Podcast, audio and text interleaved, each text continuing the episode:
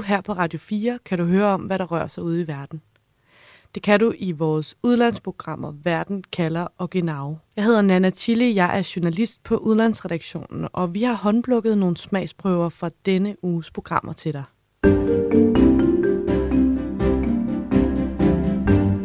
I denne uge har der været generalforsamling i FN, og det er foregået i skyggen af krigen i Ukraine og en skærpet atomtrussel fra Ruslands præsident Vladimir Putin. Det handlede Verden kalder om fredag, hvor Stine Krohmann Dragsted spurgte programmets gæster, om krigen i Ukraine er den ultimative forlitterklæring for FN. Og hvorfor hun spurgte om det, kan du høre lige her.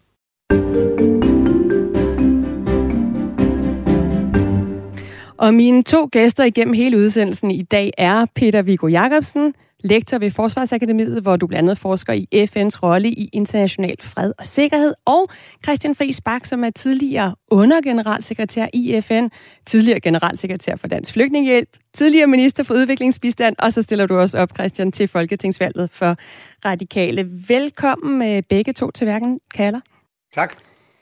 Lad os starte med FN's øh, generalforsamling, hvor øh, hele verdens statsledere for første gang efter corona igen mødtes disse dage i New York, og hvor USA's præsident Biden fra talerstolen beskylder Putin for at bryde FN's pagt.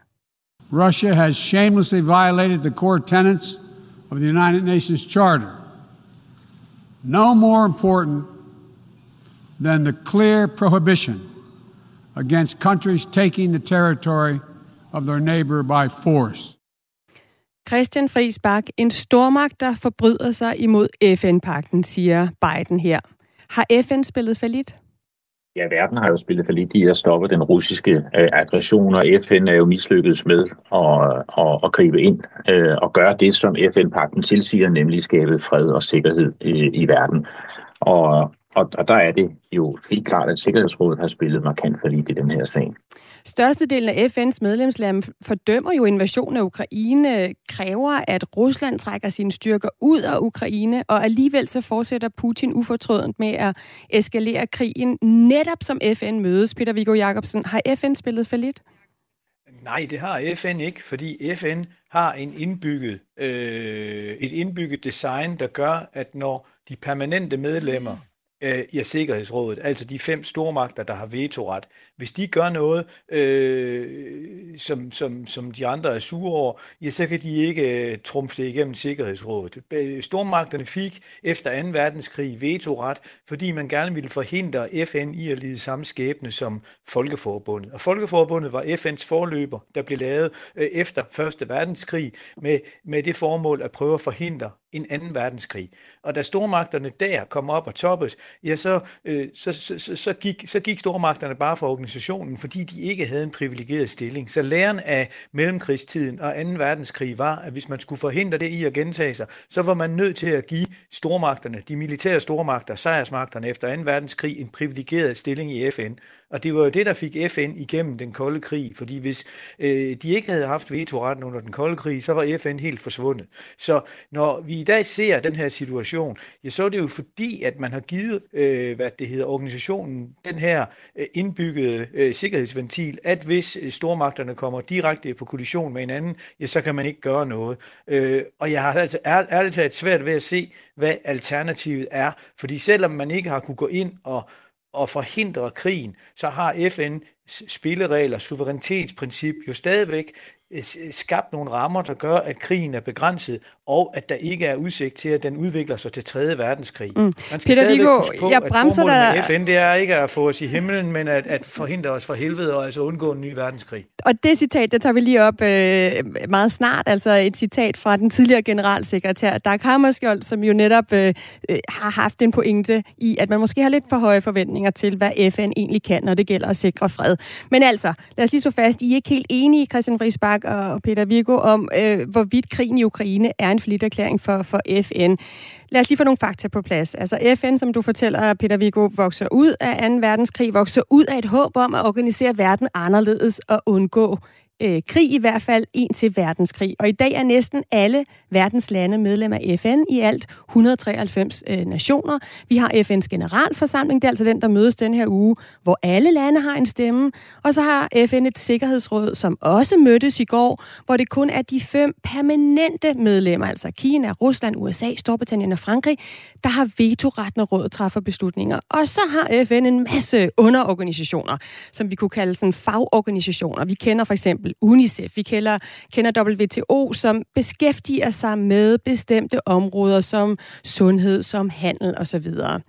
Så for at forstå, hvad det er i FN, som har eller ikke har spillet for lidt nu, hvor Rusland er gået i krig med Ukraine, så vil jeg gerne have jeres bud på, hvad I ser som hovedformålet med FN.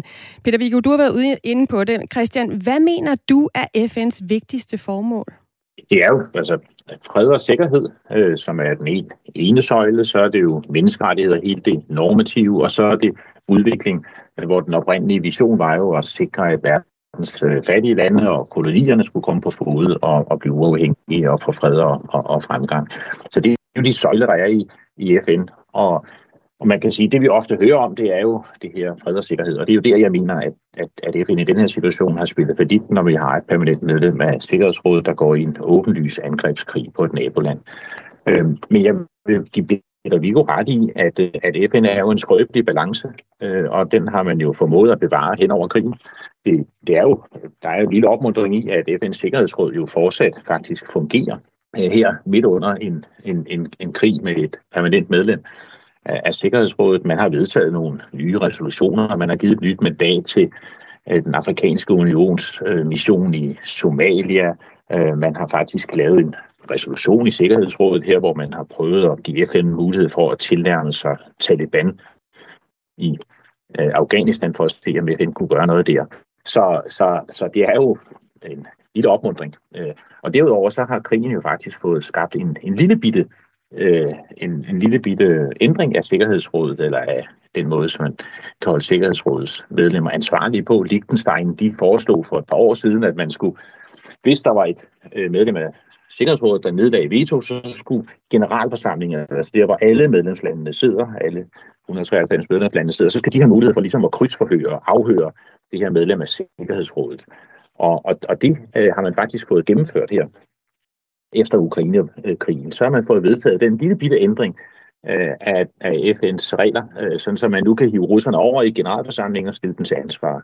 Og så er det jo også øh, sigende, at i takt med, at Sikkerhedsrådet ikke fungerer, og det har Sikkerhedsrådet jo ikke gjort i den her situation. Sikkerhedsrådet kunne jo ikke vedtage resolutioner øh, omkring øh, krigen i Ukraine, fordi at russerne nedlagde veto. Så hiver medlemslandene det faktisk over i generalforsamlingen. Og det tror jeg, vi kommer til at se meget mere. Øh, at man siger, at Sikkerhedsrådet kan jo ikke finde ud af det, så tager vi den over i generalforsamlingen. Og der var jo over 140 lande, der virkelig vedtog en resolution, som fordømte øh, US, eller den russiske aggression i Ukraine. Øh, og der var jo kun, hvad var det, fire lande, øh, som stemte sammen med russerne. Så, så et meget overvældende flertal af landene i generalforsamlingen satte russerne på plads. Øh, så ja, mm. jeg synes, FN har svigtet. Øh, jeg synes heller ikke, at FN's generalsekretær har været aktiv nok. Øh, og Sikkerhedsrådet øh, har spillet for lidt. Men generalforsamlingen har faktisk forsøgt så at tage hånd om, om det her på nye måder, og det er opmuntrende.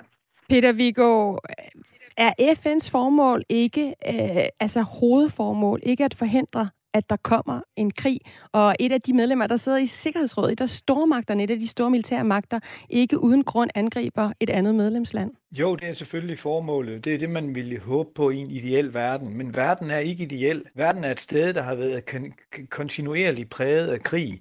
Og nu hører vi i den her periode, hvor russerne er gået i krig i Ukraine, at det er forfærdeligt, at man stadigvæk bruger krig til at fremme sine egne interesser.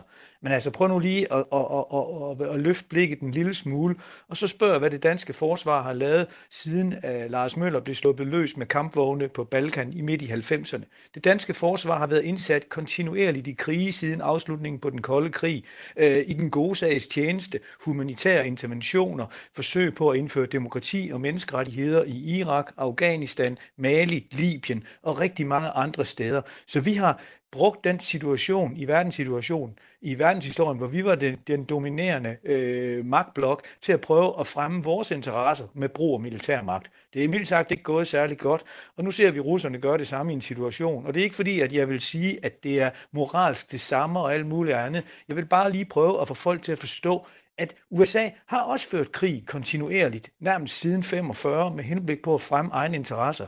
Der er ikke noget usædvanligt i, at stormagter gør det, og USA's krig imod Irak i 2003 er lige så folkeretligt ulovlig som det, hvad det hedder, Rusland har foretaget sig i Ukraine siden 2014. Og det er igen ikke for at sige, at det er moralsk det samme 2003-2014, men det er bare for at sige, at sådan er de faktiske realiteter i jernindustrien i international politik, og man er altså nødt til at tage udgangspunkt i den verden, der eksisterer, og ikke den, man godt kunne tænke sig. Så hvis og i vi... den sammenhæng, hvis ja. vi kigger på de geopolitiske realiteter, mm. så har FN stadigvæk formået at fungere som lynafleder. De der FN-operationer, vi udførte under den kolde krig, 13 styk med de blå hjelme, de havde, ikke til for, de havde til formål at forhindre lokale krige i at udvikle sig til en atomkrig. Og det er også den rolle FN og suverænitetsprincippet og de andre regler, der er blevet nedfældet i FN-pakten og aftaler siden 45, er med til at sikre, at det, der sker i Ukraine, det bliver i Ukraine. Peter Viggo, hvis vi så skal blive i virkelighedens verden, som du siger, hvad er så ideen med FN? Altså hvis det ikke er at kunne sikre fred. Der har været masser af krige. Vi har været involveret i krige. Hvordan vil du så beskrive, hvad verdens lande reelt set ser som FN's formål i dag? Jamen det er det at prøve at mindske risikoen for krig. Fremme øh, det, øh, menneskerettighedserklæringen fra 48 og andre ting. Prøv at sikre, at de lande, der er blevet selvstændige siden 45, øh, kan komme til at fungere på en bedre måde. Det er sådan set det, FN gør. FN øh, går forrest omkring øh, forsøg på at skabe mindre ulighed i verden. Vi har de her 17 øh, hvad det hedder, verdensmål, som også fylder ret meget i en, i en dansk dagligdag, hvor de er blevet inkorporeret i firmaer, universiteter og andre steder. Og det er også det grundlag, hvorpå det globale syd, de lande, der ikke virker så godt som os, kan stille krav til de rige lande om, at de skal kompenseres for klimaforandringer og alt muligt andet. Så hvis det ikke var for FN, så vil de øh, fattige lande stå i en meget sværere situation, end de gør i dag. De vil heller ikke få hjælp, hvis de bliver ramt af konflikter, oversvømmelser eller andet. Peter Viggo, den smider jeg lige, undskyld, den smider jeg lige hurtigt over til Christian. Øh, Christian, hvad siger du til den pointe? Altså FN kan ikke forhindre krig, men FN har været med til at forhindre, at krigen i Ukraine udvikler sig til, til en verdenskrig. Er det ikke en succes snarere end en erklæring? Jo, altså nu, det, det er jo sådan lidt counter, hvad hedder det, man, man skriver historien lidt tilbagevirkende. Vi ved jo ikke øh, endnu, hvor det her udvikler sig hen, desværre, og, og, og vi kan heller ikke sige præcis, hvilken rolle FN har spillet, øh, fordi russerne jo ikke har engageret sig med FN eller OSCE, altså den europæiske sikkerhedsstruktur, øh, har jo også prøvet at spille en rolle her, og der har F, øh, russerne jo ikke ville engagere sig øh, heller. Øh, så, så de multilaterale institutioner, ja, øh, måske har de spillet en rolle i at sikre, at krigen ikke breder sig, men det kan jo også bare være øh, den øh, simple kendskærning, at hvis krigen havde bredt, bredt sig, så ville det give uoverskuelige resultater og konsekvenser for, for, for, for Europa og for, for hele verden. Mm. Men, øh, men altså, jeg, jeg, jeg, bliver, jeg tager lige, vi, vi fortsætter lige øh, debatten på den anden side af et lille indslag, fordi vi skal lige øh, tage det her, som I taler om, dit formål, som I nævner her, som FN også har, og så bruge krigen i Ukraine som en målestok på, om FN opfylder sit formål eller spiller falit. Du lytter til Verden kalder på Radio 4. Og derfor så kan jeg byde en til gæst velkommen til Verden kalder Jakob Korsborg. Øh, mange kender dig nok, hvis de lytter til radio eller ser tv, når du fortæller om det seneste nye krigen i Ukraine. Du er senioranalytiker ved Tænketanken Europa. Du har arbejdet for Forsvarets efterretningstjeneste, og så kender du også FN rigtig godt, for der har du også øh, arbejdet i to år i FN's Sikkerhedsråd. Jakob Korsborg, når du sidder dag til dag og følger krigen i Ukraine, hvor meget fylder FN så i dit arbejde? Ja, så fylder FN ikke meget. Øh, det må jeg være ærlig at sige, fordi øh, realiteten er jo, at der er ikke meget FN øh, kan stille op i forhold til krigen som sådan. Men så kan man sige, så er FN jo så til gengæld sådan indrettet, at, at FN gør øh, det, som FN kan. Og der kan man sige, vi har jo set øh, det internationale atomenergiagentur øh, spille en rolle i forhold til øh, Zaporizhia øh, øh, atomkraftværket og de øh, problemer, der var der. Jeg siger ikke, at IAEA kan løse det, fordi det afhænger jo i sidste ende af, af russerne, men, mm. men de har da i hvert fald gjort, at der er sket en vis deeskalering. Jakob, jeg bremser dig lige. Der, det lyder som om, der er en mus i radioen, fordi jeg tror, at din mikrofon sidder op og ned af en skjorteflip eller noget. Øhm, så du siger her altså, ja. øh, et, vi står med et FN, som sådan magtpolitisk er lammet, fordi at øh, Sikkerhedsrådet ikke kan gøre så meget. Rusland har, har vetoret. Men så peger du på, at øh, FN stadigvæk øh, gør en afgørende forskel i krigen i Ukraine. For eksempel det her med, at vi i Danmark kan sove roligere om natten, uden at frygte en, en ulykke på Ukraines største atomkraftværk, Zaporizhia. Hvad, hvad er det for et arbejde, FN gør her midt i krigen, som, som du vil fremhæve der? Jamen hele tiden for FN, så er det jo et spørgsmål om det mulige kunst, og øh, det er frustrerende, og det er også frustrerende at se, øh, se sidde udenfor og, og, og kunne se, at FN ikke kan stoppe det øh, Ragnarok, der ellers er i Ukraine, men det er det mulige kunst, og så må man sige, så forsøger de jo så øh, ved hjælp af de midler, de nu har, og, og, og det diplomatiske pres, de kan lægge, og, og gøre det, de sådan ligesom kan komme, øh, komme igennem igennem med. Og der kan man sige, øh, at IAEA er jo et eksempel på, at jamen, der sker rent faktisk noget. Det er ikke så godt, som øh, vi er mange, der kunne ønske os, men, øh, men der er der sket en fremdrift. Så Jakob Korsbo, hvis du skal tage udgangspunkt i krigen i Ukraine, hvad vil du så konkludere? Har FN så både fejlet og leveret? Altså, øh, FN er, øh, som FN nu er, og Rusland er en del af FN's Sikkerhedsråd, og øh, så kan man sige, hvorfor skal Rusland være det, når de begår krigsforbrydelser og formentlig også øh, folkedrab i et eller andet omfang? Øh, det er ubehageligt og uretfærdigt og noget, som vi ikke egentlig ønsker, men igen, så skal man have, øh, hvis vi tager et godt gammelt ordsprog øh, ned fra de arabiske lande, så er det bedre at have en, der står inde i teltet og tisser ud, end 10 mand, der står uden for teltet og tisser ind i teltet. Og det er nok sådan, man skal se øh, øh, Ruslands position i, øh, i FN's øh, Sikkerhedsråd nu. Tak for det billede på, hvad for en situation FN står i, Jakob Korsbo, altså senioranalytiker ved Tænketanken Europa.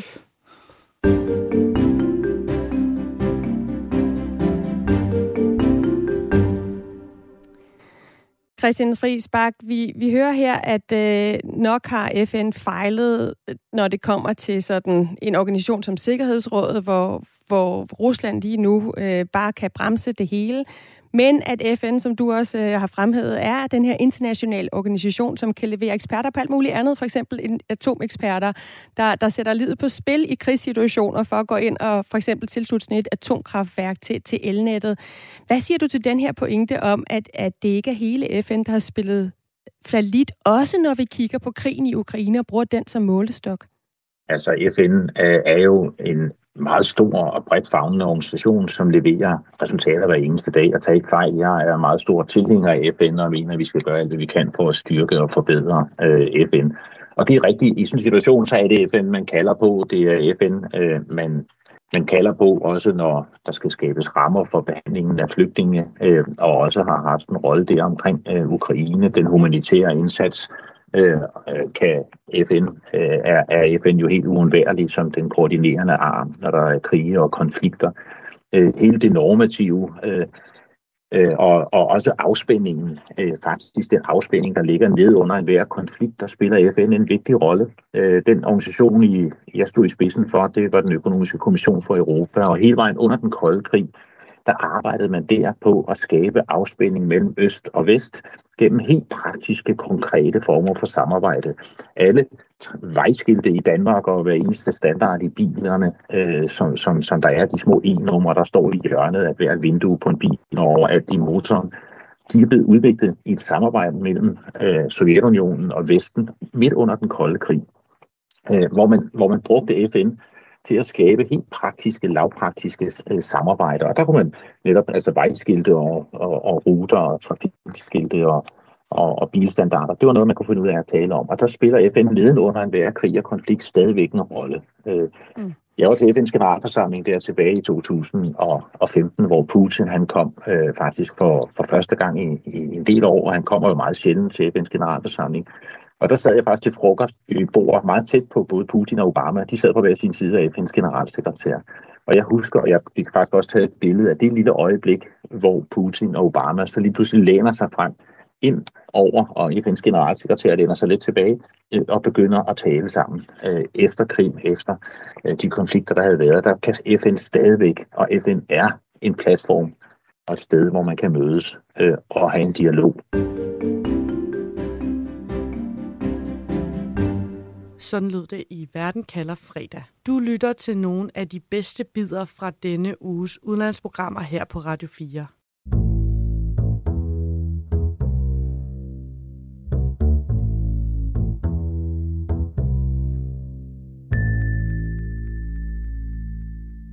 I Genau, der er Radio 4's program om Tyskland, havde vært Thomas Schumann tirsdag en gæst, hvis vigtigste opgave lige nu er at løse energikrisen i den tyske delstat Slesvig-Holsten. Hvordan danske Claus Ruhe Madsen er endt med den store opgave, kan du høre lige her.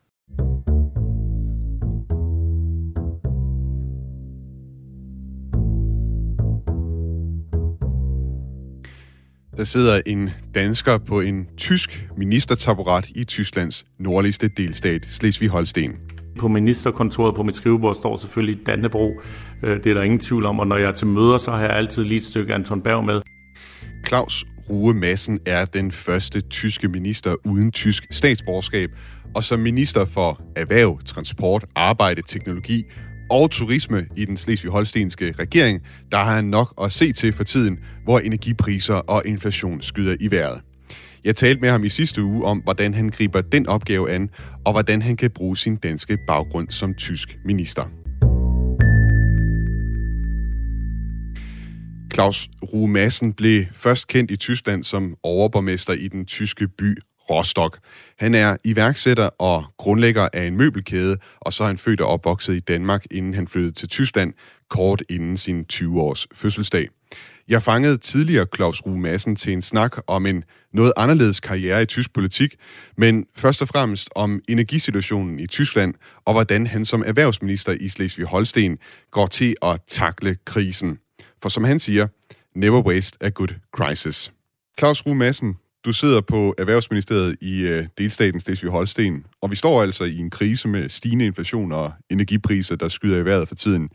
Hvad har du gjort i din tid som øh, erhvervsminister for at få borgere og virksomheder i Slesvig-Holsten godt igennem krisen? Altså det, som vi forløbig har gjort, er, at vi øh, selvfølgelig er i en stor diskussion med Bund, altså med Berlin, Øh, Øh, vi er jo en delstat øh, om, at vi gerne vil have nogle retningslinjer, som folk kan arbejde ud fra. Vi har jo haft et stort problem inden omkring corona med, at der hele tiden var nye regler og forordninger, hvor man kunne hjælpe og understøtte. Der har vi bedt om at få helt klare retningslinjer, så folk ved, hvad de har at gøre med. På den anden side, så har vi bedt om, at så også små og mellemstore virksomheder får hjælp, og ikke kun de allerstørste, så vi får presset en, en grænse ind på, hvad energi må koste, altså strøm og gas.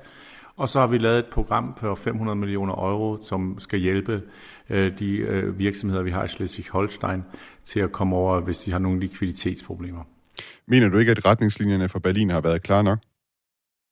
Nej, jeg, jeg er bange for, at vi er i sådan en situation, hvor vi i den ene øjeblik hører, at vi får sat noget, nogle prisbremser ind, og i den anden situation hører, at vi skal alle sammen lægge lidt oven på energiprisen, og vi skal betale nogle afgifter og skatter. Øh, og så kommer der et nyt, app, øh, et nyt program, som så igen skal sørge for, at der er lidt mindre øh, belastning for virksomheder og for personer. Og, der, det er ligesom, og det er jo også helt forstændigt, det er jo en meget, øh, hvad hedder det, det vi, vi befinder os jo i en multiple krise i øjeblikket. Vi er ikke helt overkommet corona-tiden, vi har krig i Europa, og nu kommer det her energitema sammen. Så det er selvfølgelig meget komplekst, og jeg kan også godt forstå, at der i første omgang kommer nogle forslag til, hvordan vi skal løse problemerne, og så er der en masse, der melder sig og siger, jamen det er jo de hjælpeprogrammer, vi har lavet nu, er jo kun til store internationale koncerner. Hvad med den lille frisør eller bagermester? De er jo ikke hjulpet, og så kommer der nogle forslag, og så bliver der justeret efter, og så kommer der nogle nye forslag, og så bevæger markedet sig jo selvfølgelig hele tiden. Og det er lidt som vi jo nu opfordrer til.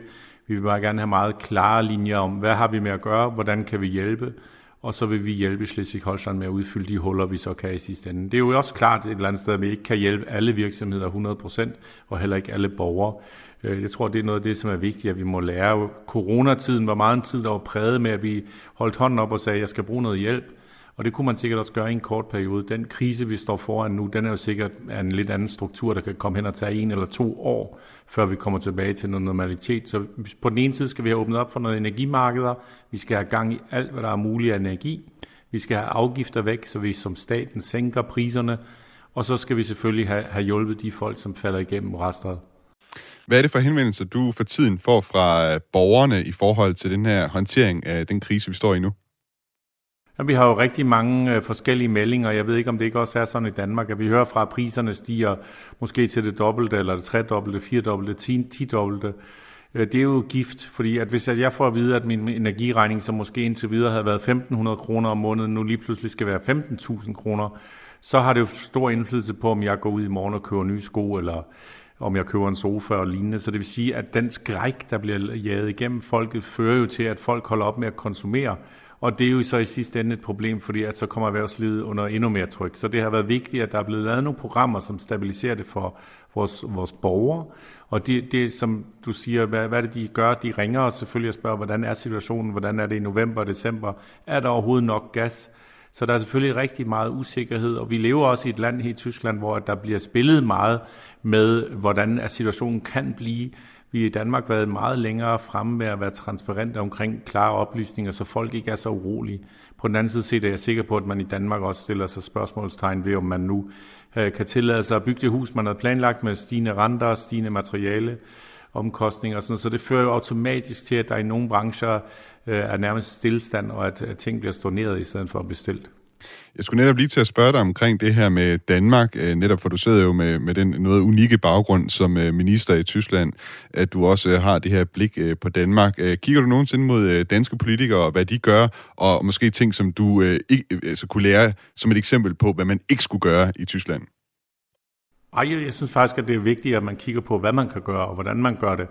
Jeg er allerede tilbage til coronatid, hvor jeg var overborgmester i Rostock, kiggede jeg også meget på, hvordan coronapolitikken var i Danmark, og det er klart, at jeg nu også følger med i, hvordan er kommunikationen i Danmark omkring de her problemer. Selvfølgelig er strukturerne nogle andre, vi har med andre virksomheder at gøre, vi har måske med nogle andre størrelsesforhold at gøre, men det er da vigtigt at høre på hinanden og lære fra hinanden, i stedet for at tro, at man kan opfinde det hele selv. Så jeg forsøger selvfølgelig alle de runder, jeg sidder og siger, hvordan gør man det i Danmark, hvordan er erfaringerne der, hvad hører vi, hvordan er tingene er. Jeg tror, at vi har... Øh, Øh, i stor grad noget, som jo så er helt naturligt for danskere, er det der omkring, at de er meget oplyste, at de får mange informationer. Jeg synes jo, det er spændende, når jeg læser om, at der er nogle mennesker, der bliver opfordret til, at nu er det vigtigt, at I i morgen kl. 12 starter jeres øh, vaskemaskiner, øh, fordi at der skal vi have brugt noget strøm og noget energi. Det er sådan noget, det findes overhovedet ikke i Tyskland endnu de der meget bevægelige tariffer, og, det der med, at man ligesom tager folk med og siger, i morgen har vi meget vind, nu skal vi have brugt noget energi.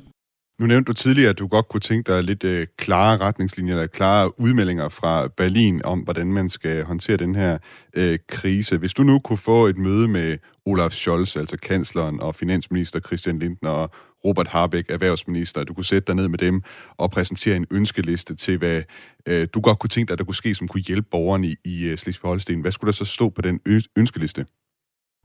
Altså i første linje er sådan, at jeg faktisk tit møder med herr Harbeck, som jo er min dependance øh, på bundesebene, altså i Berlin. Øh, så, så jeg vil gøre det, jeg også allerede gør i dag. Jeg vil ønske, at vi får øh, så lidt byråkrati som muligt ind i vores hjælpeprogrammer. Vi har jo øh, alene til coronatid havde Slesvig-Holstein 130.000 øh, ansøgninger om understøttelse til virksomheder, som er meget komplekse i 14 forskellige varianter. Øh, så der sidder medarbejdere, øh, jeg tror op mod 1000 medarbejdere, der sidder og arbejder med de der papirer. Øh, det er jo ikke smart. Jeg tror, det ville være fikst, hvis vi fik noget, som folk forstår, noget, som er nemt at udfylde, og så for alt i verden vil jeg ønske mig, at vi laver en lidt en kombineret model. Altså, det er jo faktisk sådan, at strøm bliver produceret relativt billigt, men alt det statlige indblanding, vi har, fører til, at vi har høje priser. Øh, normalt er det jo sådan en helt normal økonomi, at når der er en vare, man køber ind billigt, og den bliver solgt dyrt, så er der rigtig mange, der strømmer ind på det marked for at tilbyde varer, og så falder prisen automatisk. Da den er statsligt reguleret i øjeblikket, kommer vi slet ikke til at opleve det. Så jeg, jeg synes, at det, det første ønske vil være, at vi skal deregulere, og vi skal gøre det nemt at komme med ansøgninger. Og så tror jeg samtidig, at vi skal motivere folk og sige, at vi sætter en, øh, en øh, prisgrænse øh, på 80% af jeres forbrug, Øh, på de 80 procent, der får I den gamle pris, og hvis I bruger mere end det, I plejede, altså mere end 80 procent af det, I plejede, så kommer I til at betale en meget høj pris. Så bliver folk motiveret til at sige, godt, jeg skal spare 20 procent, og hvis det lykkes, så holder jeg pengepunkten sammen. Hvis jeg siger, at jeg er ligeglad, jeg bruger al det energi, jeg har lyst til, så må jeg også være med til at betale for alle andre. Og jeg tror, det vil være lidt en model til ligesom at motivere at sige, enhver, uanset om han nu har en lille lejlighed eller et stort hus, er, er opfordret til at gå ud og hjælpe med at spare, selvfølgelig også i virksomhederne. Og jeg tror, det er noget, som folk vil kunne forstå. Så det, så det vil ligesom være den der model, jeg tror, der er vigtig. Vi skal kunne forstå den her krise. Vi skal forstå, at der er krig, og vi også skal, vi skal bidrage hver især. Vi kan ikke bare holde hånden op og sige, nu må staten hjælpe os, fordi det er staten slet ikke i stand til. Nu nævnte du selv øh, deregulering som et af dine øh, højeste ønsker øh, i forhold til det her. Du har også selv tidligere sagt til Norddeutsche Rundfunk, at man, ikke, man skal ikke lade en god krise som den her gå til spilde i forhold til for eksempel at fjerne byråkrati, som står i vejen for at udbygge flere vindmøller i Slesvig-Holsten. Hvordan har du tænkt dig at accelerere udbygningen af vindkraft og samtidig tage hensyn til de mennesker og borgergrupper, som ikke vil have vindmøller tæt på sig? Ja, altså for det første er det Never Waste a Good Crisis, Winston Churchill. Der skulle vi lære allerede i coronatiden, at vi skulle holde fast i alle de gode ting, vi lærte. At vi er gode til at, at anpasse os som mennesker, så vi ved, hvordan vi finder nye løsninger. Og selvfølgelig skal vi også bruge en energikrise. Schleswig-Holstein er i, i Tyskland det land med den mest øh, grønne energi. Og jeg, jeg, når jeg tit hører, at vi har overskud af grøn energi, så må jeg sige, at det synes jeg ikke, vi har. Jeg tror bare, at vi har for lidt firmaer. Så vi skal have gjort meget i at få firmaer lukket til at komme herhen, så vi kan bruge den grønne energi. Og hvis folk forstår, at der er en god pointe i, at vi har meget god og grøn energi, at der kommer gode og interessante virksomheder, så tror jeg også godt, de kan leve med, at der skal være noget vindkraftanlæg, at der skal være altså vindmøller, at der skal være solar, øh, at vi skal gøre en indsats for at få dem herhen. Og det er jo lige netop det, som i sidste ende er det, som er vigtigt for et menneske. Hvad er min personlige fordel? Hvis den personlige fordel er, at vi sender alt strømmen til Sydtyskland, så kan jeg da godt forstå, at man er lidt imod og er sådan en kammerat stående i baghaven. Men hvis vi sørger for, at folk, der bor her, har en billig og sikker energi, uafhængig, øh, så tror jeg samtidig med, at vi som sagt får skaffet nogle spændende jobs, at folk godt kan forstå fidusen, og hvis folk kan forstå fidusen, så er de med ombord. Jeg snakkede også med Claus Rue Madsen om det her med, at han altså sidder som dansk minister i en uh, tysk uh, delstatsregering, og hvad det har betydet, at han har den baggrund. Nu er du, som jeg kan læse, den første tyske minister uden tysk uh, statsborgerskab. Kan du prøve at forklare for, øh, for danskerne derude, hvordan man bliver tysk minister som dansk statsborger? Jeg tror, det vigtigste er, at man gør et godt job. Nej, jeg tror ikke, at det er så vigtigt, hvilket pas man har. Jeg tror, det er vigtigt, hvor engageret man er i det, man gør, og hvordan man kaster sig ud i sine opgaver. Jeg, vi havde en meget interessant måde at løse coronaproblemerne i den by, hvor jeg var overborgmester, så der blev snakket om det i hele Tyskland. Jeg har haft nogle øh, interessante øh, metoder, tror jeg, til, hvordan man kunne forændre forvaltningen i en by, og hvordan man samlet har kunne lave lidt mere smart og lidt mere digital forvaltning. Det har man set andre steder, så jeg fik et opkald og fik at vide, Claus, kunne du ikke tænke dig at komme til Schleswig-Holstein? og så komme med lidt dansk mindset. Og der må man sige, at det er virkelig fantastisk at opleve, hvor mange mennesker i Schleswig-Holstein, der står med åbne arme over for Danmark, som virkelig vil have, at vi skal have mere kulturel, øh, vi skal have mere sport, vi skal have mere virksomheder øh, til at forstå hinanden og have med hinanden at gøre. Der, der er jo faktisk bare en imaginær grænse imellem de her to lande, og det vil de rigtig gerne have, at jeg hjælper med, at jeg skal ligesom være broen mellem Danmark og Tyskland. Det er jo fantastisk, når man undervejs har siddet med mennesker her i Schleswig-Holstein og taler dansk, Øh, og så snakker jeg på den anden side set over på den, øh, hos danskerne med, med mennesker, som siger, Claus, hvordan får vi nu gang i noget samarbejde? Det synes jeg er fantastisk. Og det er ikke så længe siden, der fik jeg også en, øh, en, øh, en sms fra Bertel Hårder. Det synes jeg selv var lidt sjovt, fordi at jeg mener så kunne huske, at da jeg gik i gymnasiet, var Bertel Hårder undervisningsminister.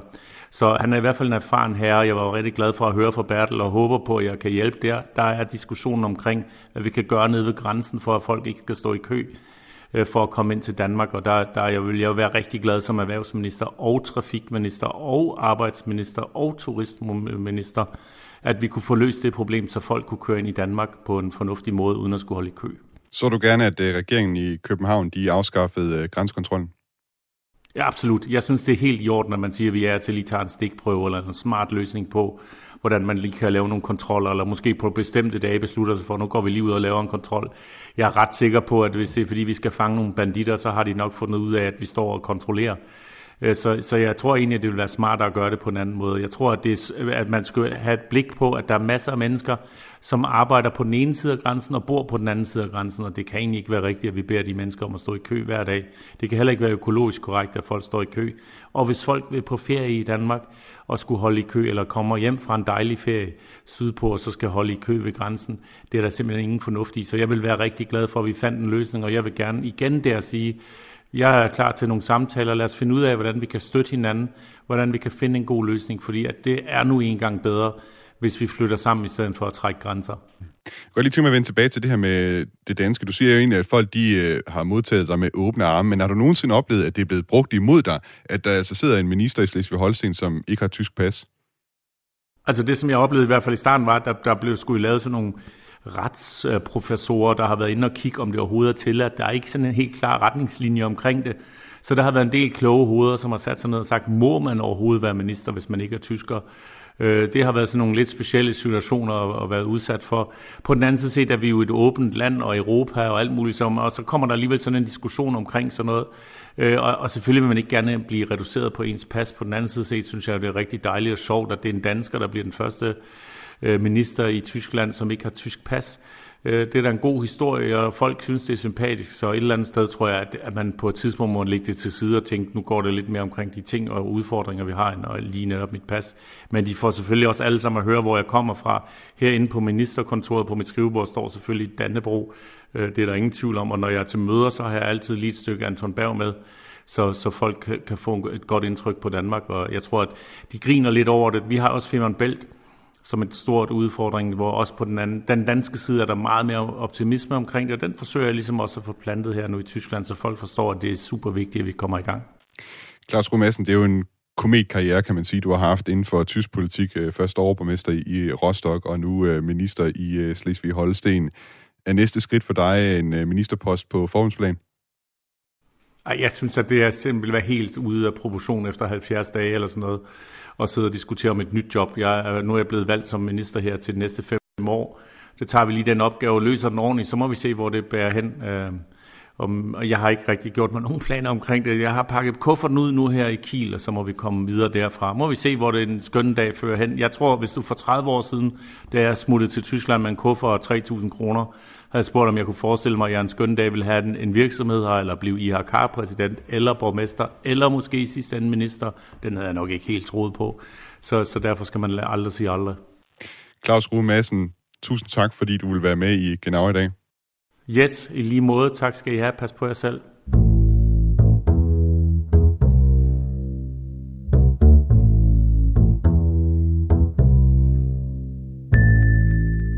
Hver uge får du nogle af de vigtigste udlandshistorier i programmerne Verden kalder og Genau her på Radio 4. Og lige nu lytter du til de allerbedste indslag fra denne uges programmer.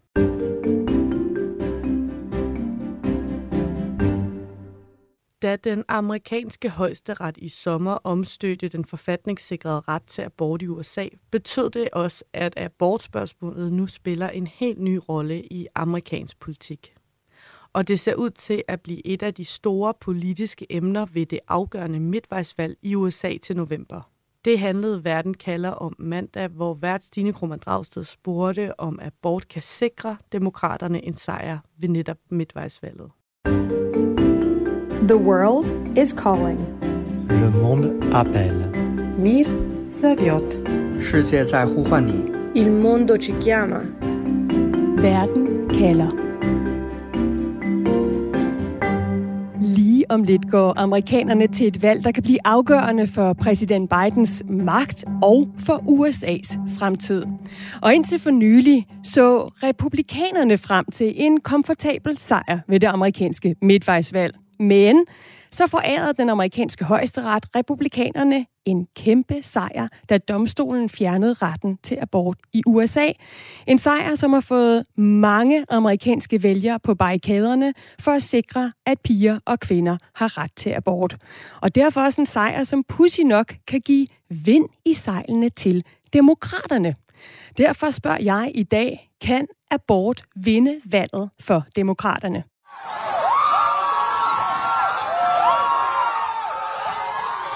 Det her det er abortmodstandere, der jubler efter, at den amerikanske højesteret fjernede kvinders ret til abort ved at omstøde dommen Roe versus Wade, og dermed slå fast, at ret til abort ikke længere er en grundlovssikret ret i USA, og at amerikanske delstater nu kan indføre abortforbud. I cirka 14 delstater i USA er, der nu, er det nu forbudt for, for piger og for kvinder at få en abort, og flere af de her forbud, de laver ikke undtagelser, for eksempel hvis en pige bliver udsat for incest, eller en kvinde bliver udsat for voldtægt. og der er forbud på vej i mange flere delstater i USA. Kampen for at få fjernet retten til abort, det er en kamp, som republikanerne med stor viljestyrke og stor succes har gennemført i 50 år. Så man kunne tro, at det her det var en øh, kæmpe vindersag for de republikanske kandidater her til midtvejsvalget. Eller hvad, Jørgen Brøndal? Nej, det synes jeg, det ville være synd at sige, at, at det var altså en kæmpe vindersag. Det virker som om republikanerne de er i vildrede. Det er som om deres egen anti-abort-ideologi gennem årene har ført dem et sted hen, hvor de egentlig ikke har lyst til at være. Jørgen Brøndel, du er professor og leder af Center for Amerikansk Studier på Syddansk Universitet, og jeg vil bare lige byde dig velkommen tilbage til, til Verden kalder. jo, Jørgen, sidst du var med i programmet her, øh, det var jo lige inden, at Roe versus Wade blev omstødt, hvor du netop hjalp med at besvare spørgsmålet, hvad sker der, hvis USA's højesteret afskaffer retten til abort? Og en af de ting, vi jo vidste ville ske, det var den her jubel, ikke, som vi lige hørte før fra anti-abortlejren i USA, øhm, som, som jo nøje har planlagt sammen med republikanske politikere, hvordan man kunne tippe magten i den amerikanske højesteret og bane vejen for den her enorme ideologiske sejr, som du siger. Men, men jublen er jo så forstummet i det republikanske parti. Ikke bare det, de er direkte nu i panik over abortspørgsmålet, som du også er ved at beskrive. Det virker overraskende. Prøv lige at uddybe det. Altså, hvorfor omfavner republikanerne ikke den her sejr, og som en politisk sejr, de kan bruge til midtvejsvalget? Deres helt store problem er, at hvis man spørger ud i befolkningen, hvad man egentlig synes om, at adgangen til den fri abort ikke længere øh, er givet rundt omkring i det amerikanske politiske landskab, øh, så øh, øh, er det sådan, at øh, republikanerne godt ved, at 61 procent af befolkningen går ind for abort i alle eller de fleste tilfælde, altså et stort flertal. Øh, og øh, selv øh, blandt øh, republikanernes egen græsrådsbase, der mener 36 procent, altså over en tredjedel af deres egen base, at der bør være adgang til abort i alle eller de fleste tilfælde. Så det gør altså, at republikanerne meget hellere vil tale om andre ting, og der er selvfølgelig også andre ting at tale om, for eksempel inflation, for eksempel øh, krisen ved den meksikanske grænse med illegale indvandrere osv. osv. Og så er spørgsmålet jo om abort, spørgsmålet direkte så kan blive en løftestang for demokraternes valgkampagne. Det skal vi to tale meget mere om, Jørgen. Men lad os lige tage en tur til Washington D.C. for at få et bud på det. The world is calling. Min kollega Mads Anneberg har nemlig talt med Emil Friis Lausius, som er journalist og juridisk analytiker baseret i Washington D.C. Og Mads har spurgt Emil Friis Lausius, hvor vigtig abort bliver ved det kommende valg. Det er en af mærkesagerne, der kommer til at have rigtig, rigtig stor betydning, specielt hvis man er demokratisk vælger til midtvejsvalget. Så jeg vil øh, placere den øh, faktisk helt op i sådan noget top, top 5 øh, over mærkesager, der kommer til at være til midtvejsvalget. Og du siger, at det her det er særligt et stort emne for, for demokraterne. Hvordan kan det være? Det er fordi, det er noget, demokrater de har holdt øje med i lang tid. Øh, på indtil, indtil nu her, eller hvad skal vi sige, generelt set, så har det været federal politik, der har, lavet, der har været lavet igennem højesteret. Så der har ikke været nogen lov på området. Men demokraterne kunne rigtig godt tænke sig, at der var en federal sikring, så der ikke er nogen delstater, hvor kvinderne ikke har mulighed for det. Så derfor er det også mobilisering her til midtvejsvalget, hvor at vælgerne i USA de skal stemme om, hvem der skal sidde i, eller en tredjedel af dem, der skal sidde i senatet, og så alle dem, der skal sidde i repræsentantens hus. Det er sådan lidt mere øh, folketinget, man kan sige, i Danmark. Så hvis demokraterne kan få et flertal i begge de her kammer, jamen, så har de mulighed for at sikre alle kvinders rettighed til at få en abort i hele USA. Ser øh, republikanerne abort som et emne, hvor de er sårbare? Jamen det gør de helt bestemt. Øh, republikanerne ved godt, at det her det er, det er bare en stor vindersag for dem. Det er også derfor, de havde mulighed for at forvalte så mange øh, højesteretsdommere egentlig over tid, som kunne være med til at omstøde den her tidligere forfatningssikrede ret. Men da det egentlig skete, at højesteret gjorde det, men der var der faktisk ikke særlig mange republikanere ude at juble. Det var mere den almindelige befolkning, der jublede over den her sejr, fordi de republikanske politikere vidste godt, som, uh, nu har vi faktisk mistet noget skyts, vi egentlig tidligere kunne bruge mod demokraterne. Så Emil, hvis vi, hvis vi tager det her øh, tema, altså abort, er det så stort, at det kan vinde valget for demokraterne? Jeg tror, det er svært at sige, om det er så stort endnu, men vi har i hvert fald set indikationer på, at det kan have rigtig, rigtig stor betydning. Øh, jeg tror, jeg, jeg nævnte, at der var et, øh, et, et valg tidligere om abort i august, øh, fordi Kansas havde en ændring til deres forfatning, hvor det ville muliggøre for den lovgivende forsamling i Kansas at, at lovgive om abort og dermed indskrænke aborten mere, end det ellers var tilfældet i øjeblikket. Og der var altså 59 procent af stemmerne imod det her forslag, og det er altså i Kansas en rigtig, rigtig republikansk højborg af en stat. Og almindeligvis så er sådan nogle her øh, primærvalgsafstemninger, men der er sådan noget 450 mennesker, 450.000 mennesker, undskyld, der er ude at stemme. Men til den her folkeafstemning, som altså er en måned før de overhovedet skulle begynde at tænke på primærvalget, der var 900.000 ude at stemme. Så det er virkelig noget, der ser ud som om, at det rykker øh, demokraterne til at komme ud og stemme, og muligvis også uafhængige øh, vælgere til at komme ud. Så, så potentielt er det en kæmpe stor vindersag. Det er i hvert fald ikke nogen vindersag for republikanerne. Så det her er en af de ting, hvor demokraterne kunne håbe på at få en masse ud. Vi må selvfølgelig vente og se, når vi kommer tættere på valget. Men lige nu, der virker det som en god indikator på, at demokraterne har mulighed for måske endda at vinde nogle af de, øh, de sæder i øh, senatet og repræsentanten som de ellers ikke regnede med. Ja, fordi hvis demokraterne skal gøre det, som, øh, som de gerne vil, nemlig at få skrevet retten til abort ind i den amerikanske lovgivning, så kræver det, at de vinder øh, over hele pladen. Så kræver det, at de vinder repræsentanternes hus og senatet. Men ser det ud til, at de gør det lige nu? Hvis vi skal starte med det mindre af kammerne, altså senatet, så, øh, så har demokraterne i øjeblikket øh, 50-50. Øh, der er 100 sæder i senatet, så demokraterne har 50 af stemmerne, og republikanerne har 50 af stemmerne. Og det giver dem et lille flertal, demokraterne, fordi de har vicepræsidentkandidaten. Og indtil for nylig, der havde det faktisk set ud som om, at, øh, at afstemningen her til, til, til november, det vil ende med at være egentlig mere eller mindre det samme, 50-50. Måske kunne republikanerne have vundet lidt. Men nu, de seneste par uger, der ser det faktisk ud som om demokraterne er ved at tage en føring. Så det kunne faktisk godt ende med, at de vil få 51 eller 52 procent af procent, ikke bare procent af sæderne, for det vil de også, men 51 til 52 af sæderne. Så de har faktisk en mulighed for at, øh, for at vinde senatet egentlig øh, mere, end man måske regnede med. Når det kommer til huset derimod, så er der 435 sæder, og øh, i øjeblikket har demokraterne et flertal, dog et lille flertal. Og der er det altså en lidt anden sag, for der ser det faktisk ud, som om republikanerne kan tage det. Om dog, og når jeg så siger det, øh, at de kan tage det, jamen så, øh, så er pilen egentlig også peget mere hen imod ikke demokraterne, men måske en tættere på sådan en lige split i, øh, i huset.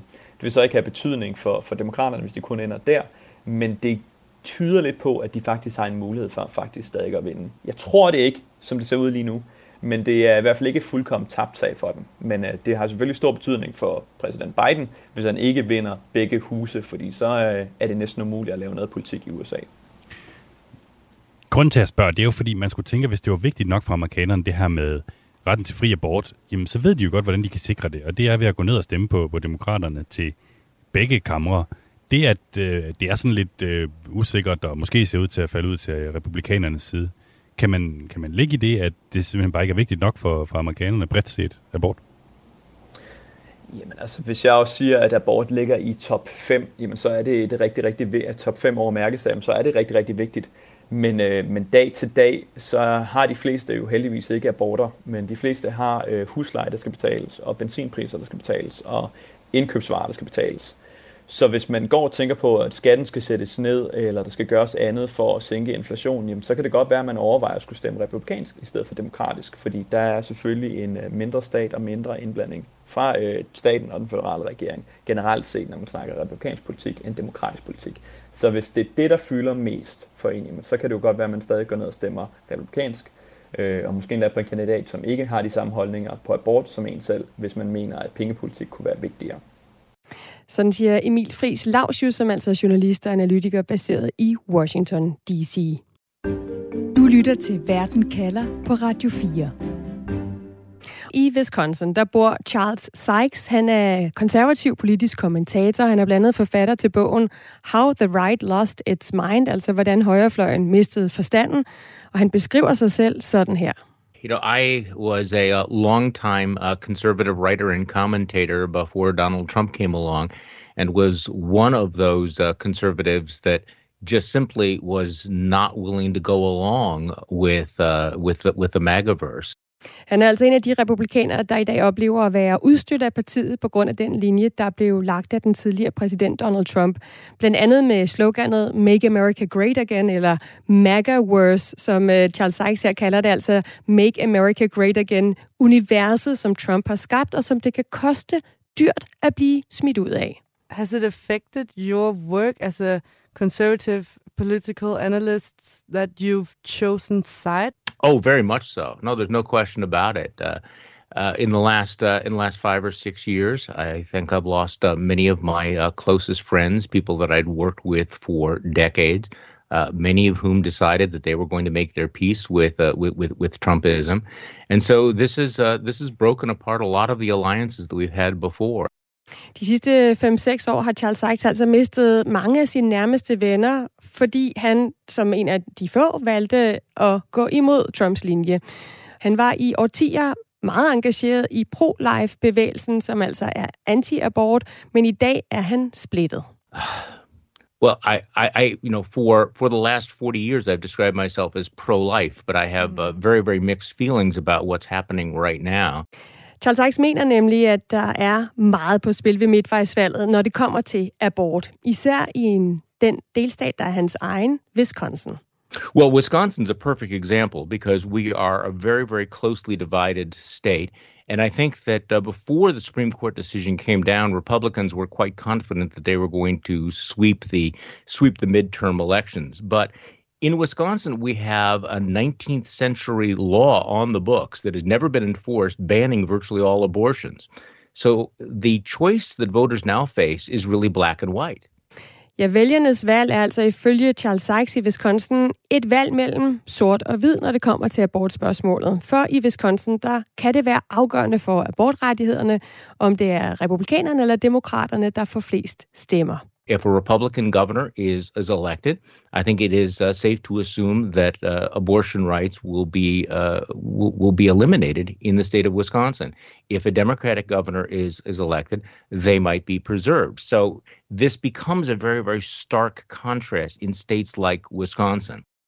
Valget mellem en republikansk eller en demokratisk guvernør bliver altså lige pludselig et spørgsmål for og imod at bevare abortrettigheder i Wisconsin. Og det har givet vælgerne et helt nyt dilemma, når de skal til stemmeurnerne ved midtvejsvalget i november. I know many Republican women who have always been pro-choice, but have voted for Republicans anyway because they just simply assumed, well, it didn't really matter because nothing was going to change because of the Supreme Court ruling in Roe versus Wade. Well, now many of those same women voters are are are, are reevaluating their position, saying, you know, now it now it's uh, now all of this is at stake, and if I continue to vote for anti-choice legislators, they may take away my my choice. Charles Sykes beskriver altså en masse republikanske kvinder, han kender, der har været for abort, men samtidig stemt på republikanerne, fordi de vidste, at abortretten, den ville ikke ændre sig med en republikansk stemme. Men det er anderledes nu, hvor abortretten er reelt på spil. Og det ser lige ud til, at det er demokraterne, der vinder stemmer på den sag i Wisconsin, mener Charles Sykes. So Republicans wanted to make the case that it was the Democrats who were very extreme because they would support all kinds of abortions. The Democrats, of course, then would point at Republicans saying, no, you are the extremists because you are trying to ban abortions, even in the case of rape and incest. There seems to be no doubt right now who is winning this debate. Right now, the Republicans are losing this debate. Ja, lige nu der er der ingen tvivl om, at det er republikanerne, der taber debatten om abortspørgsmålet, og debatten om, hvem der er mest ekstreme i USA i det her spørgsmål. Charles Sykes, han mener ikke, at der hersker nogen tvivl om, at siden højesteret i USA fjernede retten til abort, der har der været, der har, som altså har været gældende siden 1973, der har den politiske kampplads om emnet ændret sig fundamentalt. There's no question that this issue has changed the dynamics of American midterm politics. Og det har den, fordi det nu modsat tidligere har reel betydning for retten til abort, hvor man sætter sit kryds som amerikansk vælger. For 50 years, both sides of the debate you know, could say whatever they wanted to. Uh, politicians could declare that they were pro-life without ever having to specify what they meant or what they would do. Or when they did uh, take positions, they always knew that, well, nothing was ever going to happen because this was the law of the land and it was settled law. But now everything has changed. Uh, everything is real. It's no longer theoretical. It's happening in real time. Ja, i 50 år, der har begge sider af debatten kunne sige lige, hvad de ville, for de har kunne fremlægge deres politik velvidende, at retten til abort ikke kunne ændres. Men det er den blevet nu af højesteret, og derfor så koster det altså, hvad man siger, og ting kan ændre sig her og nu. Det siger Charles Sykes, konservativ politisk kommentator og forfatter til bogen How the Right Lost Its Mind, som altså øh, er bosat i svingstaten Wisconsin, og det sagde han til journalist på Verden kalder Nana Tilly Guldborg, der havde talt med ham. Du har lyttet til nogle af denne uges bedste indslag fra Radio 4's udlandsredaktion. Du kan finde alle programmerne i Radio 4's app eller lytte med mandag, tirsdag og fredag mellem kl. 10 og kl. 11 her på kanalen.